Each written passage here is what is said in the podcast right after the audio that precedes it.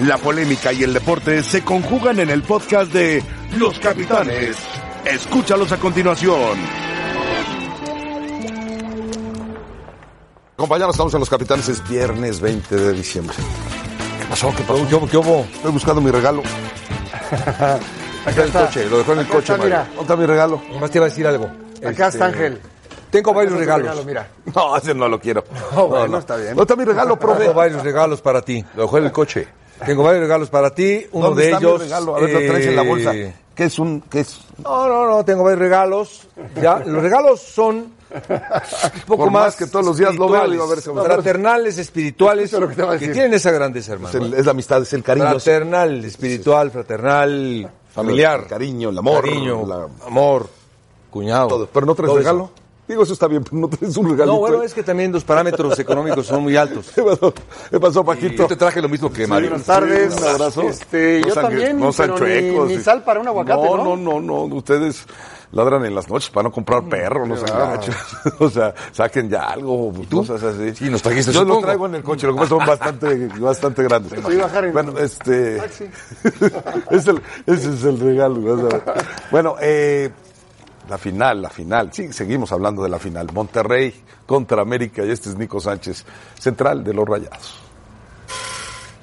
Creo que como todos mis compañeros, contentísimo, contentísimo, estuvimos a la altura, eh, nos quedamos con, con ese sabor de que podíamos haber conseguido un poquito más, pero también tenemos que ver el vaso medio lleno, que fue que, que, estuvimos a la altura de, de lo que es el Liverpool, el- uno de los mejores equipos del mundo, y bueno, eh, creo que con eso basta para estar bien de la cabeza. La decisión es de Antonio, eh, que algunos jugadores ya estemos pensando en, en lo que es la final, así que a eso vinimos, a, a recuperarnos, a descansar y a, y a pensar ya en el partido de América. Ellos podrán tener una ventaja física menor para mí, pero en cuanto a lo mental, nosotros venimos muy fuertes, fuimos muy fuertes al Mundial y volvemos más fuertes aún todavía.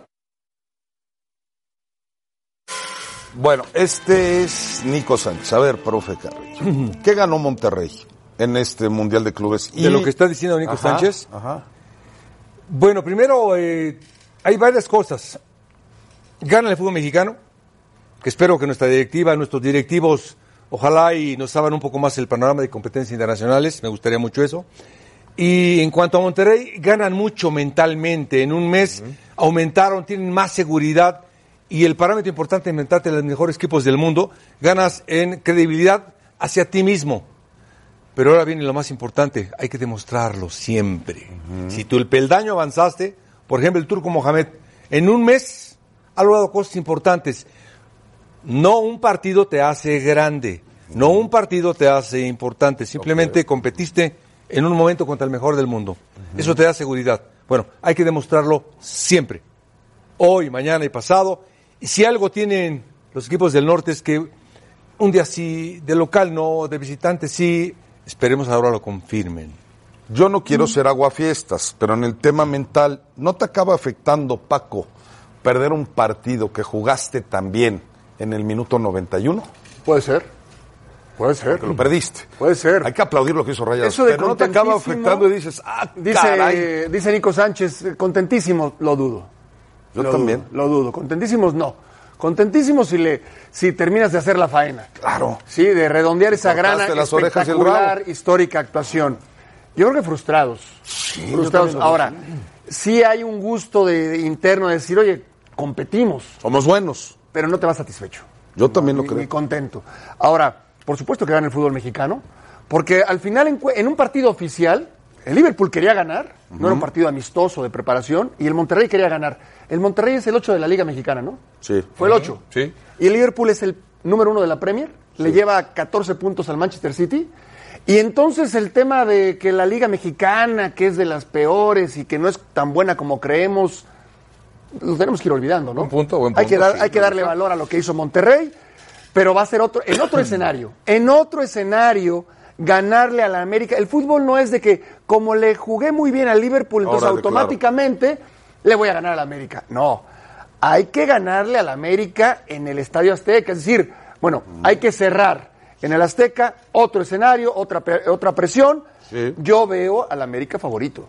En el tema físico, que también se habla mucho, Javier. Yo creo que haber regresado justo apenas Algunos futbolistas ya regresaron, Ya ¿no? regresaron. Importantes los que abona seguramente eso, ¿no? estarán. A dar un, un día de tranquilidad, un día de descanso y empezar a enfocarse en lo que viene, que es muy importante. Pero quisiera retomar lo que dijeron ambos, tanto, tanto, mi querido profe Carrillo como lo que dice Paco. A ver, la confianza, el descaro con el que jugó, sobre todo en la segunda mitad, Monterrey me encantó. Descarado, ir al frente, sin importar el color ni el nombre del equipo que tenían enfrente.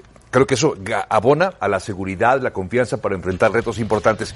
Pero por otra parte, y coincidiendo con lo que dice Paco, quizás esta frustración de saber que pudiste haber ganado a Liverpool en el Mundial de Clubes y te quedaste así, yo creo que también puede ser- como un acicate. Me quedé con las ganas de celebrar la victoria ante Liverpool, ahora puedo celebrar ante el América la consecución de un título. Es decir, quizá sea ahora un reto para ellos enfrentar al América y llegar a ganar algo, para no quedarse con las manos Si vacías. lo pierde Monterrey, Paco, ¿qué, Oh. qué sensación Ahí está. entonces? Pues Ahí sí. está, buena pregunta, Ángel, porque contra el Liverpool todo que ganar, nada que perder. Claro.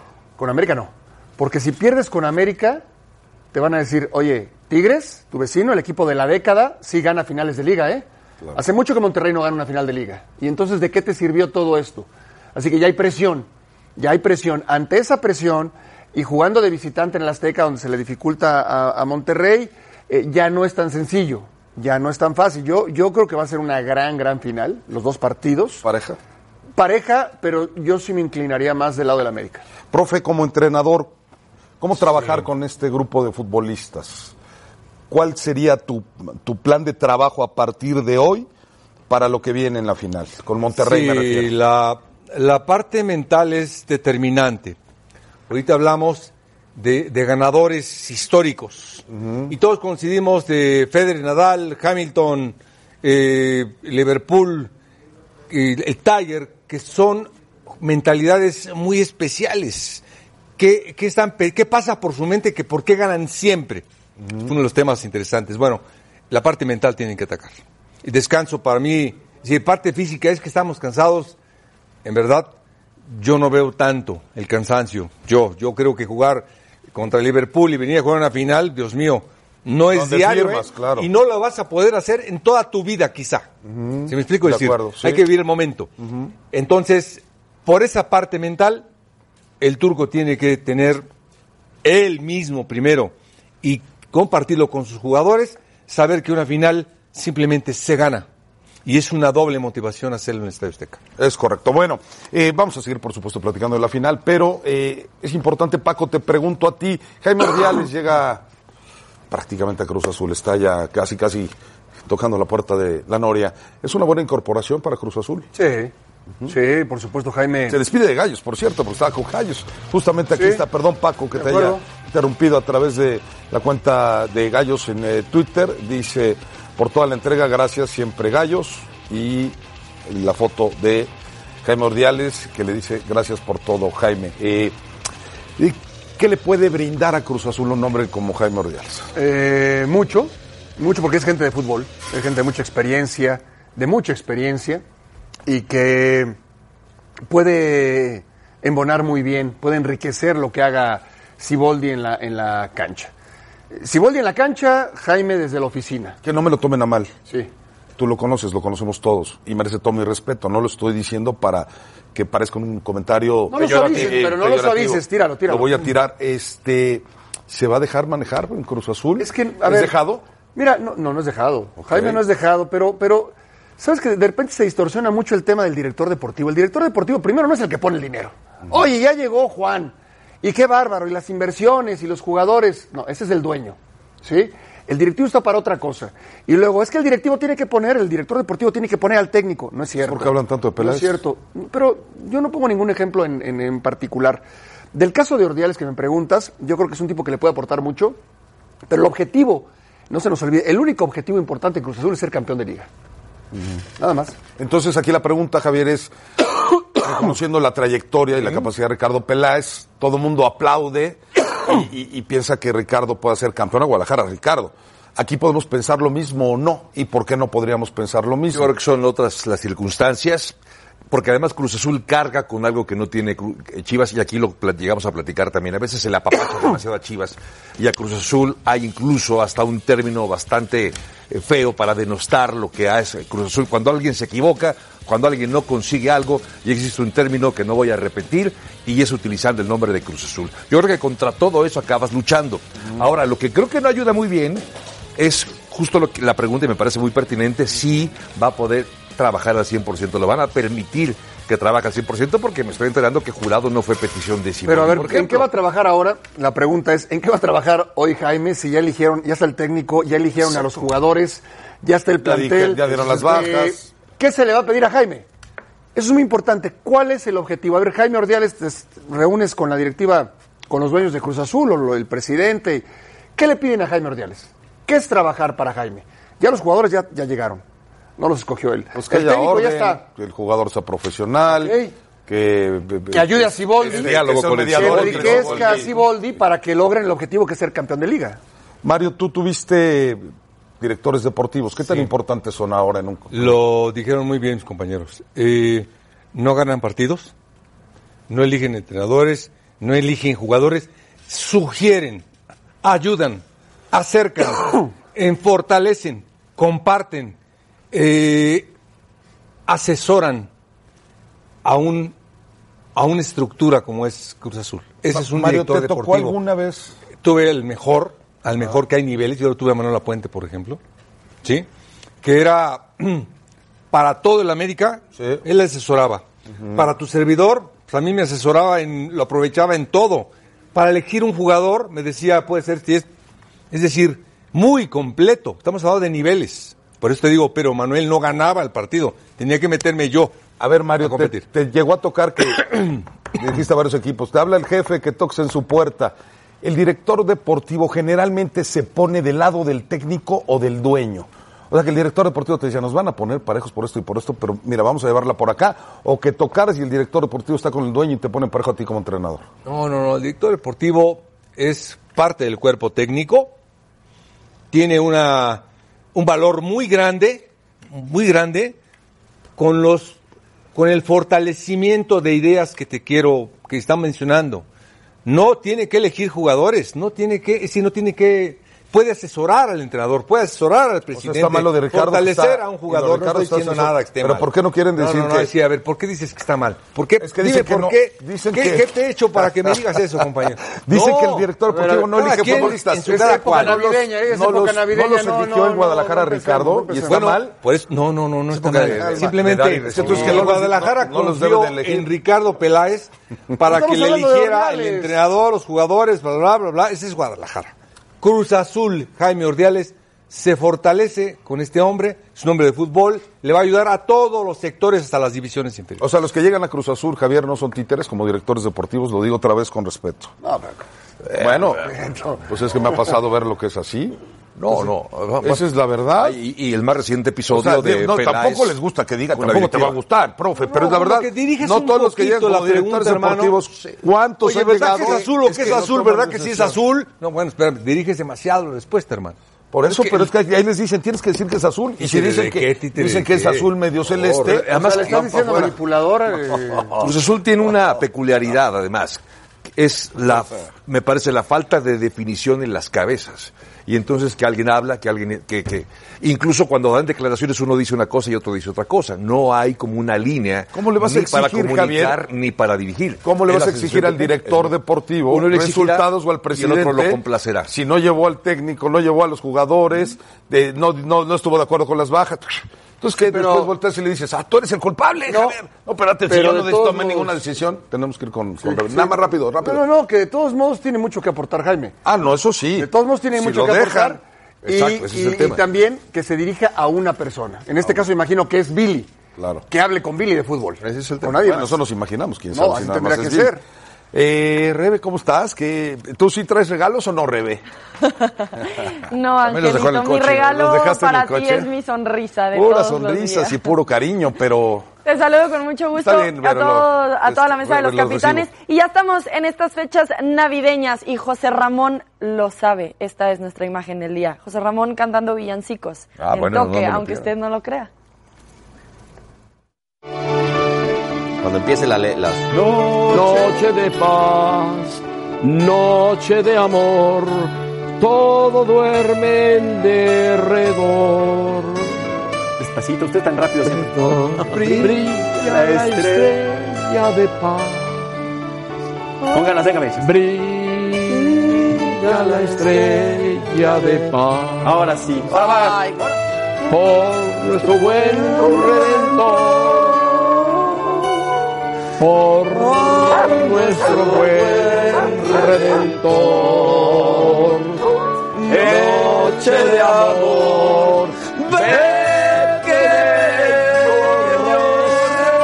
resplandor.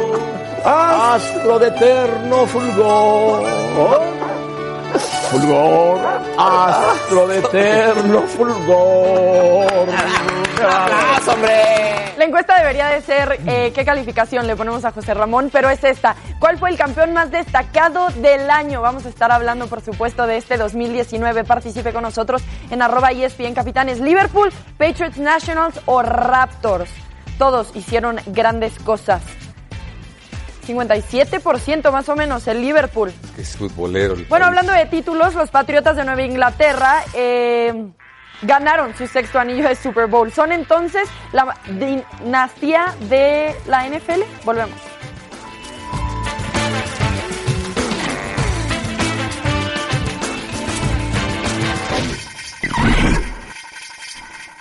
Es el crepúsculo de la temporada 2018 y todos los caminos nos llevan Atlanta, Georgia. El campeón de la AFC New England Patriots buscando un sexto título para igualar la proeza de Pittsburgh. La diferencia en experiencia entre este joven de 24 años de edad, Jared Goff, y la de Tom Brady no solamente es 17 años, son 17 temporadas de NFL. Solamente Charles Hale tiene cinco anillos de Super Bowl. Brady con una victoria hoy sería el único en tener seis. Si ganan hoy, Raúl, sería su sexto campeonato de Super Bowl. Y van a carrear temprano y amplio. Ya entran al territorio de los Rams. A pasar el tercero y uno. ¡Está solito! ¡Elman! Sigue en pie y Nickel Robbie Coleman sencillamente se durmió. Cuidado y capturan a Goff. ¡Ay, va profundo el pase solito! Y llegó a tiempo la intervención. Dice Brady que quiere jugar cuatro temporadas más. Hasta los 45 años. ¡Qué pase flotado excelente de Brady! Van por el centro. ¡Touchdown! ¡Touchdown! ¡Nueva Inglaterra! Otra carga con todo el pase. A la esquina ahí está Cook y se tiene que convertir en defensa porque fue interceptado. Aquí se va el Super Bowl 53. De 41 yardas. Tiene la distancia y se mete dentro del poste derecho. Termina el Super Bowl 53. Victoria para los New England Patriots 13 por 3. Y Nueva Inglaterra iguala la proeza de los Pittsburgh Steelers con un sexto triunfo en un Super Bowl.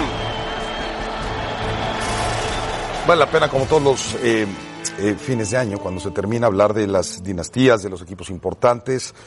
Yo pienso que los Patriotas, Miguel, ¿cómo estás? Qué gusto saludarte. Déjanos al profe bien, ¿verdad? Y a Paco Ya, también. ya, Y a Javier de repente lo ves, ¿va? Vez en menos, de de menos. A ver, Miguel, hemos hablado, y no voy a caer en el tema del fútbol, pero yo creo que los Patriotas se están convirtiendo en un equipo grande, como para mí los Dallas, que desde hace rato no, No, ganó no, nada.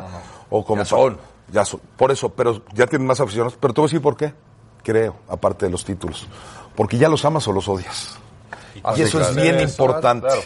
Eso es clave. La gente les cae como bomba a muchos Brady y otros dicen que es Dios. Y los Pats, algunos dicen que son los mejores que en la historia de la NFL y otros dicen que pues es porque el, no tienen el- rivales. el éxito te lleva al odio. ¿Estamos de acuerdo? de acuerdo. Entonces, ahora, aquí a los Pats hay muchas veces que le- te caen tan mal porque sí, sí se, se ha evidenciado que han hecho trampa.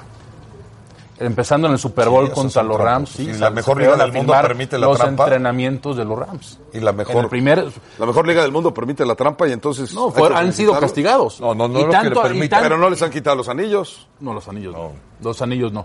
Pero eh, después el famoso Delphi Gate, cuando ganaron la conferencia, el campeonato de conferencia, los Colts, acabaron ganando por 35 Pero, puntos. pues, no una se explica así. la victoria por eso. o sea, no, por- para por nada. balones Pero estás de acuerdo. No, pero no debes hacer eso. No, No, no, no, debes ir en contra de las reglas Estoy de que acuerdo. está estipulando la liga. Pero al final de cuentas, 19, 18 años de éxito, para mí, que quede claro, no hay dinastía en el deporte, en la historia del deporte, como la de los Pats. O sea, en la No NFL ya no hay duda no, de no, que no, son no hay los duda. primeros. Yo quiero saber qué equipo ha dominado tanto, insisto, a nivel mundial de cualquier deporte, como los New England Patriots. En 18 temporadas, en 13 han pasado el campeonato de conferencia. Hablando de deportes de los Estados Unidos. No, no, no. Oh, qué verdad. Échame al No, Real porque, Madrid. Bueno, el Madrid Eh, compite en la Champions contra otros países, otros equipos. Pero, Por a ver, eso, lo- pero, ¿a ¿cuán- eh, ¿cuánto es tiempo una tardó el. Madrid en pasar a la segunda vuelta en la primera década de los 2000? No pasaba y no pasaba. Si me echas al Madrid de Stefano y eso de los 40, 50, ok, te la doy. Los mismos Yankees de los 40 con Luke Gehrig. Pero un equipo que domine durante 19 O sea, temporadas, esta es la franquicia más importante en la historia del deporte en el mundo. la más exitosa. Bueno, la dinastía o sea, más en exitosa. los últimos dos décadas, como que es más importante Bueno, la más económicamente exitosa, hablando, sí. la más exitosa. Dallas, Yankees son los más Exactamente. exitosos. Pero la- este, deportivamente hablando, ningún, para mí ningún equipo ha dominado tanto como el fútbol americano. A ver, Paco, asómate y di algo porque te conozco. No, estoy esperando a que termine. no, no, lo único que quiero terminar es que en 19 temporadas, en 13 han pasado el campeonato de conferencia. En 18, perdón. A- En 13 al, al campeonato de conferencia. Y han pasado a 9 Super Bowls. Y, y algo muy importante. ¿No son muy malitos que, los otros? que aquí, no, No. Que aquí no hay tope salarial, ¿eh? Perdón, aquí hay tope hay tope salarial. salarial. En otras ligas, como la de España, la italiana. El béisbol. El mismo béisbol, El pero ahí tienes que pagar un impuesto. Entonces eso sí, sí te acaba costando. Pero ahí Paquito. no hay, ahí no hay topes, ahí no hay tope salarial. Entonces el Real Madrid y Barcelona siempre ganan la liga, como la Juve en Italia, porque pagan todo lo que tienen que pagar y por eso Y ganan. luego los Pats juegan contra Miami y es No, bien difícil. Sí, no, a ver, no le puedes quitar mérito a, a los eh, New England Patriots, pero tampoco creo que puedes ir más allá de lo que, de lo que es. El, el, el Olympique de Lyon ganó siete títulos seguidos en Francia, la Juve lleva siete títulos seguidos en Italia. No, no puedes comparar, yo sí creo que el, el deporte, el, el fútbol americano profesional se juega en Estados Unidos, no se juega en otro país. Entonces no puedes, no puedes compararlo con otro deporte que se juega en todo el mundo. Lo que sí creo que para lo que es en la NFL, para la exigencia y lo que implica, lo que ha hecho los Patriotas, pues supera a lo que en su momento hizo Pittsburgh, San Francisco, San Francisco, Francisco, Dallas. Dallas, y eso no es un tema menor. O sea, no- digo, la verdad es que nos podemos pasar mucho tiempo en de que sí, que no, no le puedes quitar mérito. Yo tampoco creo que sea un tema menor el tema de la trampa. Que si es poquito, que si no es poquito, y sobre todo, sobre todo cuando es recurrente, simplemente en el béisbol. El bateador que rompió los récord, el récord de todos los eh, cuadrangulares, eh, Barry Bonds. Bonds. Le ponen hoy, por el tema de uso de esteroides, le ponen en su récord, le ponen un asterisco. A los Patriotas, por lo que han ¿Deberían hecho, ponerle asterisco? yo sí creo que tendrías que poner un asterisco, ¿o no? Ahora, No, Barry Bonds es buen punto. Barry Bonds no está en el Salón de la Fama y no va a estar. Ok. Igual que Pete Rose. Igual que Pete Rose, pero Pete Rose es por Es, eh, algo, distinto. digamos, por cuestiones de... Que afectó más Está la bien, pero es indebido. Es, es totalmente indebido. Bueno, gracias querido Miguel. Pues habrá tiempo para Sí, habrá buen analizar tiempo si son eh, favoritos o no. Y, y- y Dallas dicen que van a correr al coach. Yo pienso que si gana el Supertazón se queda. Sí, pero Que sigue no soñando. ¿eh? Sigue soñando, sigue soñando. sigue, sigue Paco siendo amigo de Jason Garrett, ya que lo corran. Bueno, vamos a correr el highlight, fíjese usted, del básquetbol de la NBA.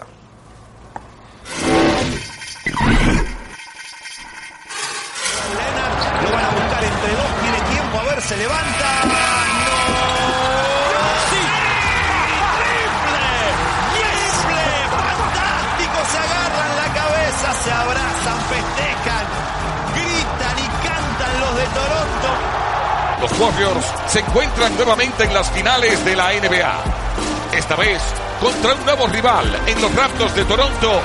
Tres triunfos a dos. Está a punto de una victoria para conseguir su primer campeonato en sus 24 años de historia. Al frente, Siakam, el vuelo 43 aterriza con la volcada.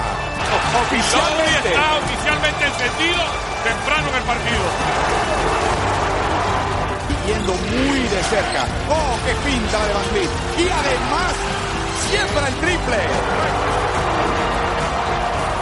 Ataca, encargado de nuevo, otra vez. Es Kawhi Time. Falta técnica para Golden State por haber pedido un tiempo que no tienen. La tiene Kurt Lanza y termina las finales NBA 2019 el campeón y el trofeo del mejor baloncesto del mundo regresa a su tierra ancestral, Canadá. Los saludamos con mucho gusto en la mesa de los capitanes junto al coach Carlos Morales, Pablo Viruega. La temporada de la NBA presenta un gran reto para el equipo campeón, el conjunto de los Raptors de Toronto. La salida de Kawhi Leonard definitivamente es uno de los puntos más importantes. Un Kawhi que ahora está en, Los Ángeles con los Clippers. Pero coach, ¿Realmente puede repetir este equipo tomando en cuenta que la conferencia del Este hay conjuntos, sobre todo como Milwaukee y Filadelfia? Bueno, de poder pueden, porque originalmente se pensaba que la salida de Kawhi los eliminaba del panorama, sin embargo no ha sido así. Pascal Siakam ha sido un jugador eh, muy importante para este equipo, eh, también lo ha sido Fred Van Vliet y los ya conocidos como Marc Gasol y Kyle Lowry, eh, entre otros. Este es un equipo que puede luchar.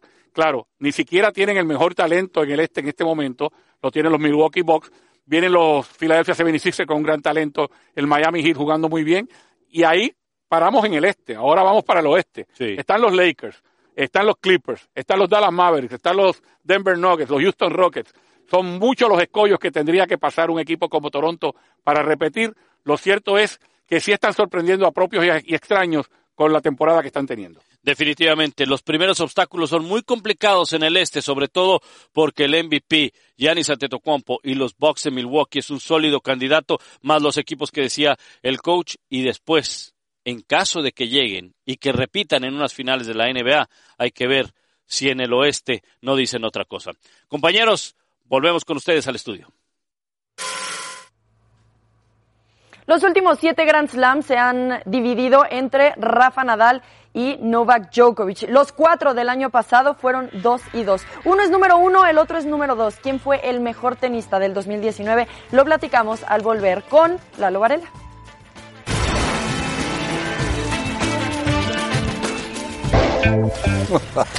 bueno, los campeones de Grand Slam este año, usted sabe que son cuatro el Abierto de Australia, Roland Garros, Wimbledon y el US Open. Australia es el primero que se disputa. El campeón fue Djokovic, Nadal fue el eh, subcampeón, luego Nadal se queda con Roland Garros, eh, también Nadal se queda con el US Open, Federer no pudo ganar ninguno de los eh, Grand Slam de este año, Medvedev, que fue un tenista revelación este año, pues estuvo por ahí peleando. Y por eso saludamos con muchísimo gusto a Lalo Varela para que nos cuente, Lalo, eh, el mejor tenista del año, ¿cómo viste este año en el deporte blanco? ¿Cómo estás, Lalo? ¿Qué tal? ¿Cómo están? Un abrazo a la distancia, feliz Navidad y bueno, escoger al mejor tenista del año no está tan difícil como muchos pudieran creer. No solamente Rafael Nadal, porque acabó el año como el número uno del mundo, las estadísticas también así lo colocan. Ganó dos eventos de Grand Slam, al igual que Djokovic, pero llegó a un tercero en Australia. Llegó también a la final, aunque perdió ahí con Novak Djokovic. Ese es, por un lado. Ganó el 89% de sus partidos, que son los porcentajes más grandes en la historia del tenis, al menos en la era profesional, desde 1968 a la fecha. También en eventos de Masters 1000 fue uno de los más sólidos, ganando dos, llegando a otras dos finales y fue mucho más consistente. Y para cerrar nada más les cuento, es el jugador que acaba un año siendo el número uno del mundo con la mayor edad. 33 años y 6 meses, rompiendo el récord casi por dos años a la fecha de Novak Djokovic. Si es que el año le perteneció a Rafa, aunque no fue por mucho, pero ser uno del mundo y ganar dos Grand Slams y llegar a la final en otro, una más, que Novak Djokovic. Federer no figura, quedando en tercer lugar. Gracias, feliz Navidad y hasta la próxima. Gracias, querido Lalo. A ver, eh, Javier, está dos títulos de Grand Slam. Sí. Rafa Nadal de alcanzar al que para muchos es el mejor de la historia, que Roger Federer. Sí, y, eso va a poner en entredicho, ¿no? Exactamente. es que bueno, Federer es el, número uno de todos los tiempos. Yo me quedo con lo que dice Lalo, ¿eh? Sobre todo por... llegó a tres finales de Grand Slam. Ganó dos, ganó dos. una. Pero además venía de un año complicado. Recordemos que el año pasado tuvo lesiones digamos que si esta pregunta la hubiéramos hecho, seguramente se hizo, pero no me invitaron el año pasado, habría sido Novak Djokovic, seguramente, porque también había tenido un año muy complicado y regresó a ser el número uno del mundo. Creo que con esos argumentos también tienes que poner a Rafa Nadal como el mejor tenista de este 2019, sobreponiéndose a lesiones, llegando a tres finales y ganando dos de ellas. Para el 2020, eh, Djokovic, Nadal o Federer son los que pueden bajar su rendimiento. ¿Sería Fe- Federer de Yo manera Federer- natural por la edad? Yo creo que Federer estará en ese, ya está ya en el declive. Es decir, no es la mejor versión ya la que Estamos retirando desde hace rato y él No, sigue no, no. sin irse. No, sigue sin- jugando un gran nivel, pero ya no es el mejor nivel que hayamos visto de Roger Federer. Roger Federer hace 10 años era un monstruo. Sí. Hablábamos de- un gran tenista, pero no lo mismo. Hablábamos de la mentalidad, Paco. Sí, no. Yo creo que Nadal es, No, no, bueno. es el ejemplo. No, y el Federer. mejor ejemplo. No, pero, pero, pero. Los tres, pero hasta yo Djokovic. siempre muchas veces he tratado de comparar a Federer con, con Messi y a Nadal con Cristiano. Porque me parece que lo de Federer y lo de Messi es natural, es, no sé, es- están tocados. ¿no? Están tocados. Y lo de, y lo de Nadal y, y de Cristiano es por esfuerzo, por dedicación, por, ya se agarró, ya se agarró aquí, ya se Se agarró aquí, ya valió, ya valió, ya valió, ya valió cuando, ¿por qué no te gustó mi ejemplo? No, no. ¿No te gustó mi ejemplo? Pero a ver, me estabas Dame, preguntando a mí. dame un abrazo, Ángel, ve, dame un Ángel. abracito. Es Navidad, ya su, coopera. Dame un abracito. Estamos en bien. posadas. Bueno, Rafael Nadal terminó por encima. ¿No, no te gustó mi ejemplo? Bueno, no le gustó mi ejemplo. ¿A Está llorando. gustó o no? No está riendo, está llorando. No lo has terminado. Mi ejemplo es lo que ha hecho Cristiano Ronaldo y Nadal, se me hace muy similar para tratar de convertirse en los mejores del mundo, y Federer y Messi, que son de manera natural. Sí, yo, yo lo de Nadal, ¿te acuerdas de en, el 2000 en el 2013 en Acapulco? Sí, que venía de cómo una no, lesión sí. muy fuerte y, y ahí lo vimos. Le ganó a Ferrer y de ahí no volvió a parar nunca más. A pesar de las lesiones, a pesar de lo que tú me digas, sigue, sigue avanzando, ha mejorado, se ha, ha- logrado mm, innovar, eh, reinventarse en el saque, en su juego, sigue ganando, eh, no pierde fuerza, al contrario, no- es, es, es un tipo, no hay manera de describir lo que es Nadal. Va a superar en títulos de Grand Slam a Federer, Sí, sí, sí, pero yo, yo creo que Federer es el mejor de la historia. ¿eh? Ah, pero si lo supera, ¿por qué va a ser el mejor de la historia?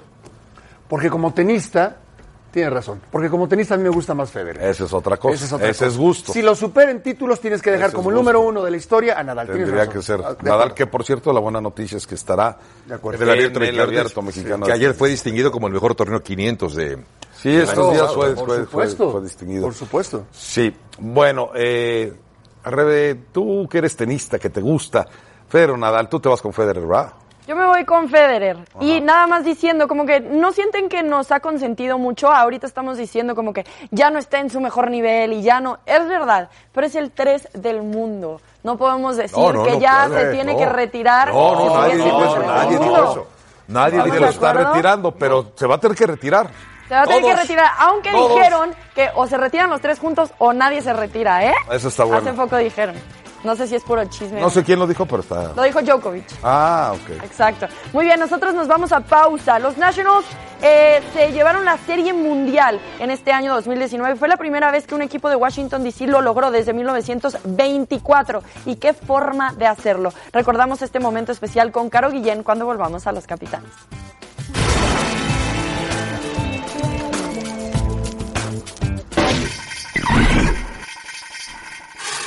Séptimo juego de la Serie Mundial en su edición 2019. Los Nacionales de Washington contra los Astros de Houston. Los nacionales ya tienen una escuelita de no presión. Estuvieron a punto de ser eliminados en la temporada regular contra cinco equipos peleando un comodín. Una atmósfera inigualable la que se vive aquí en la casa de los Astros. La pelota en territorio bueno. 2 a 0 a favor de los Astros.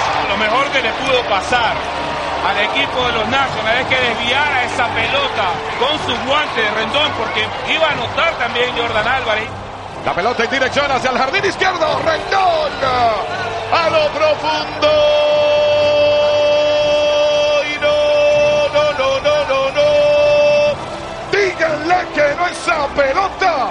Viene una más. La pelota en dirección hacia el territorio del jardín derecho. Kendrick rápidamente. Y no, no, no, no, no, no. Díganle que no esa pelota. Houston, tenemos problemas. Eaton con sencillo. Remolcador 6 a 2 nacionales. Hudson. ¡Swing de abanica! Misión cumplida los nacionales de Washington. Campeones del béisbol. El 2019 fue histórico para los Nationals que rompieron todo pronóstico, marcaron récords y además se llevaron la Serie Mundial en su primera aparición. De esto vamos a platicar con mi compañera Carolina Guillén. Caro, adelante, te saludamos desde Los Capitanes.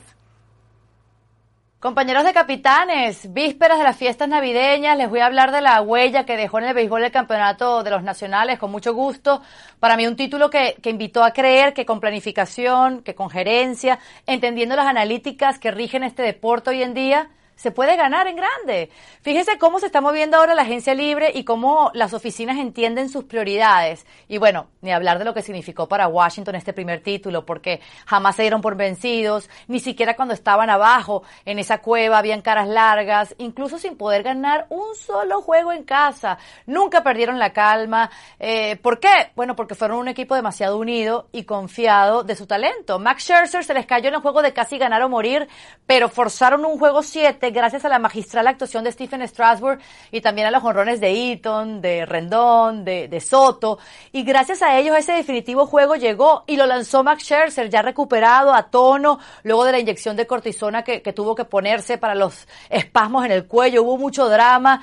Esa fue la historia del nuevo campeón de las mayores. Un regalo adelantado de Navidad para una ciudad muy, pero muy beisbolera. Una alegría tremenda, inspiración pura para esa generación nueva de peloteros, fanáticos, que en tres meses van a estar con un estatus distinto. Claro, van a tener otro antesalista porque Rendón no está más. Eh, pero como recuerdos de esta serie mundial, me quedo con lo viral que fue el tema de Baby Shark. Yo que soy mamá se los digo. Gerardo Parra va a estar jugando el año que viene en otro béisbol, pero ya hizo lo que tenía que hacer en grandes ligas el venezolano. ¿Para qué más? Eh, cada quien conoce sus tiempos. Y me quedo con Juan Soto, la confirmación de una estrella joven, de los peloteros más incómodos para lanzarle. Un chico de casi 21 años, humilde, sencillo. Su papá, su mamá lo están llevando bien. Lo vi hace par de semanas en Dominicana y vi cómo el propio Juan Marichal le dio consejos para no perderse en el camino, que es muy fácil, para llevar este momento de celebridad absoluta con una profunda responsabilidad, porque lo importante no son los primeros dos años de un pelotero en grandes ligas, es la carrera entera. Así que este capítulo de los nacionales continuará con Juan Soto. Muchísimas gracias, Caro Guillén, también muchísimas felicidades para ti y tu familia en estas fechas. Bueno, así que este 2019 ha sido grandioso, hemos tenido grandes campeones y nuestros capitanes nos dicen quién fue su favorito de este 2019 cuando volvamos.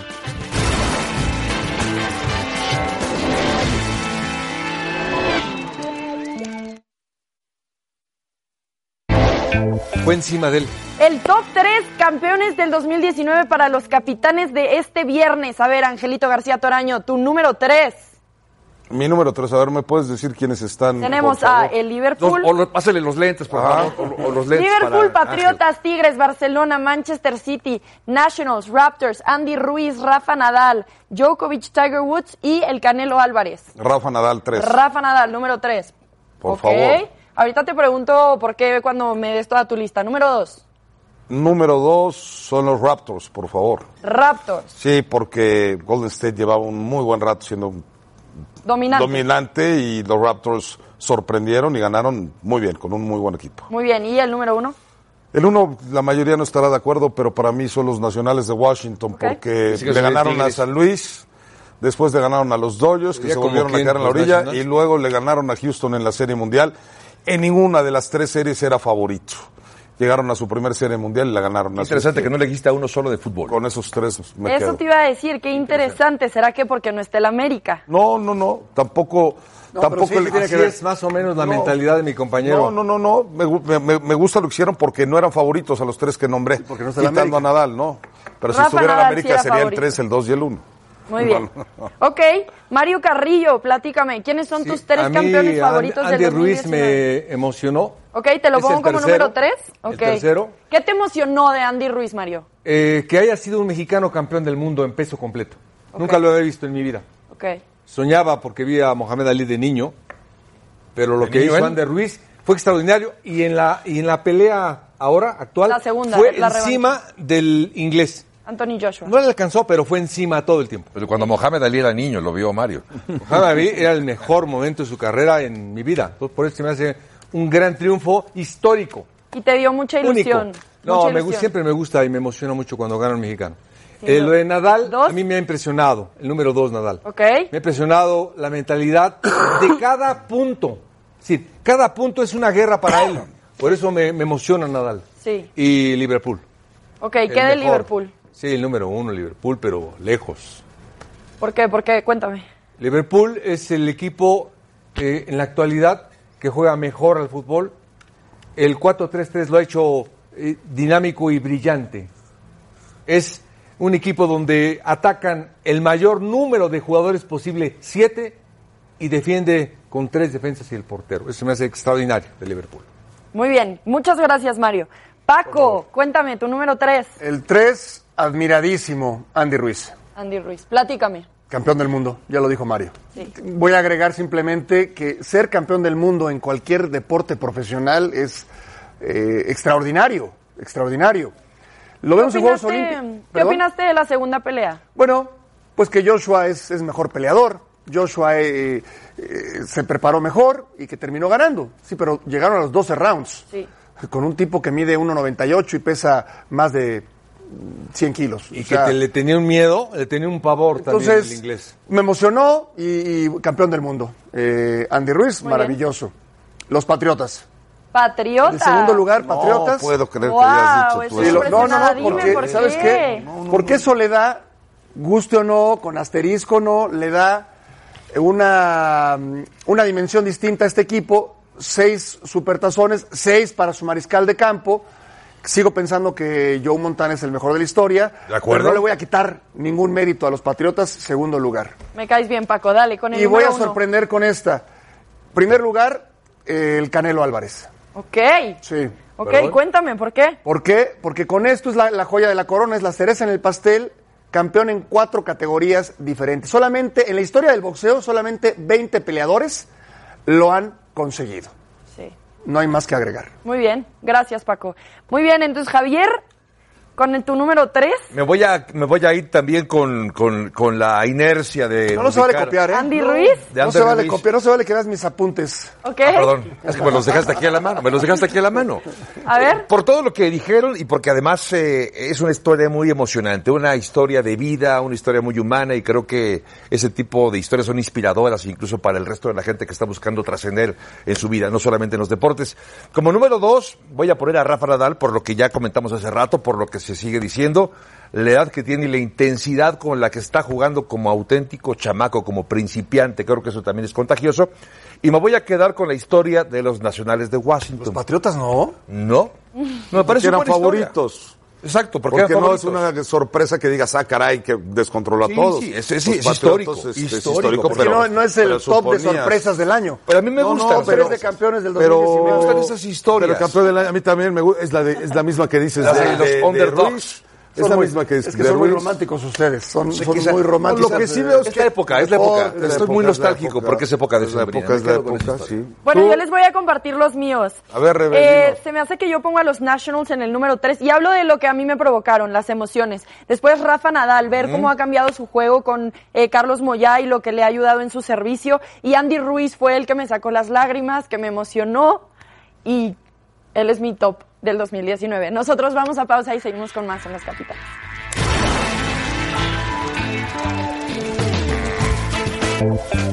Momento de revisar el resultado de la encuesta en ESPN Capitanes. ¿Cuál fue el campeón más destacado del 2019? Liverpool, vas a Liverpool, Patriots, Nationals, sí, Raptors. Y es que somos, Somos muy futboleros. futboleros. Somos muy Futboleros. futboleros. Pero creo que todos estuvimos de acuerdo con los Nationals, más o menos, Sí, en nuestras no, calificaciones, ¿no? Todos los pusimos ahí. Muy bien, bueno, muchísimas gracias por participar con nosotros, Angelito Caballeros. Yo me gustó que me dijera, Rebe. somos muy, somos muy Ay, futboleros. Somos se incluyó ahí. Como país, como continente, somos muy futboleros, Claro, ¿sí? muy futboleros. Muy bien, bueno, gracias y felices fiestas. Felices fiestas, gócela bien, Sí. disfrute, gócela, cante villancicos. Péguenle No, al ponche. no, por favor, no. A la piñata. Villancicos como pues, parecía Agustín Lara, José Sí, Ramón. no, José Ramón, neta. te- te- no, no, no, No, Agustín no, Lara, no, no, de Agustín Lara y de feliz. Más respeto para, para Agustín Lara. Más respeto para Sí. Agustín Oye, Lara. Agustín Lara era. A ver, Ángel, una sigue, la de... Feliz Navidad, próspero año y felicidad. luego, I wanna wish you a Merry Christmas. No, yo bajé, yo así me despido, hermano. Yo así me despido mejor. Ante usted no pasa nada. No, no, no. Gracias. Mejor no. Gracias. No, gracias a ti. No, gracias a ustedes. Pásela bien. Gracias. Pásela bien. Buen provecho. otra vez que Mario- Feliz Navidad. Es nuevo. Le doy el tabique a la El día de la bandera y 15 de septiembre. Ese es enorme. Gracias por escucharnos. Para más podcasts, busca ESPN Deportes en iTunes y TuneIn.